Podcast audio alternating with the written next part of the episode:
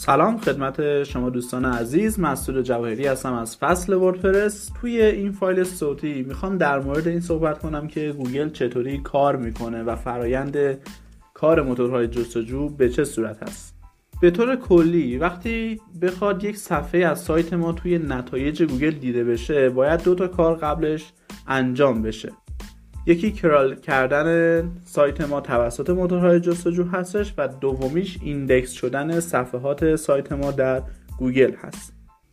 از crawl کردن شروع می‌کنیم. crawl به معنی خزیدن هستش و گوگل هم یک سری ربات هایی رو داره که کار اینها این هستش که بیان توی سایت ها و صفحات سایت ها کل صفحات و لینک هایی که توی اون سایت هست رو بررسی کنن.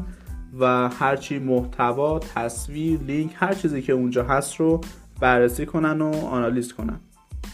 پس در اصل crawl کردن سایت توسط گوگل این هستش که سایت رو اول شناسایی کنن صفحات سایت رو شناسایی کنن.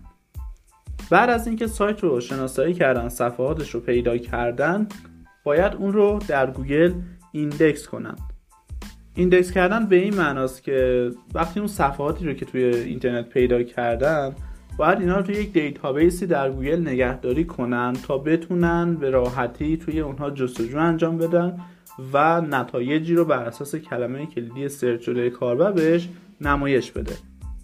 مثلا اگر database رو به عنوان یک کتابخونه در نظر بگیریم crawl کردن به این معنی هستش که گوگل میاد میگرده کتاب های مختلف رو پیدا می‌کنه و index کردنش به این معنی هستش که یک نسخه از اون کتاب رو توی کتابخونه خودش قرار میده. میاد دسته بندی رو انجام میده و توی کتابخونه خودش قرار میده. اینطوری خیلی راحتتر به data دسترسی داره و می‌تونه روش آنالیز انجام بده و طبق اون query که کاربر search می‌کنه اون عبارتی که کاربر search می‌کنه یه سری نتایج رو بده. البته وقتی که توی گوگل این صفحات index میشن و می‌خوان نتیجه ای رو به کاربر نمایش بدن گفته میشه بیش از 200 تا فاکتور هست که گوگل بررسی می‌کنه و اینها رو رتبه بندی می‌کنه. مثلا من یک کلمه رو search می‌کنم میاد تمام صفحات مرتبط با اون کلمه رو توی database ش نگاه می‌کنه و یک سری پارامترهای دیگه رو نسبت به اون سایت و صفحه بررسی می‌کنه و هر کدوم که صفحه بهتری باشن رتبه بالاتری توی نتایج به دست میارن. که اینها دیگه وظیفه الگوریتم های گوگل هستن که این آنالیز ها رو روی صفحات انجام میدن.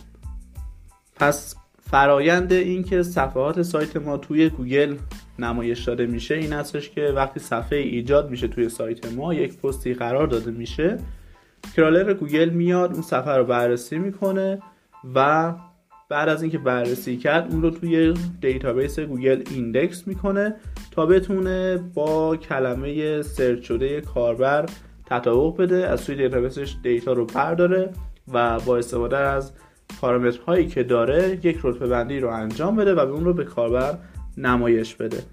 این رتبه بندی هم گفتیم که بر اساس پارامترهای مختلف هست. گفته میشه بیش از 200 تا فاکتور هستش که دیگه این مجموعه آموزش های سئو میشه دیگه که این فاکتورها چیا هستن ما چطور باید روی اونها کار کنیم.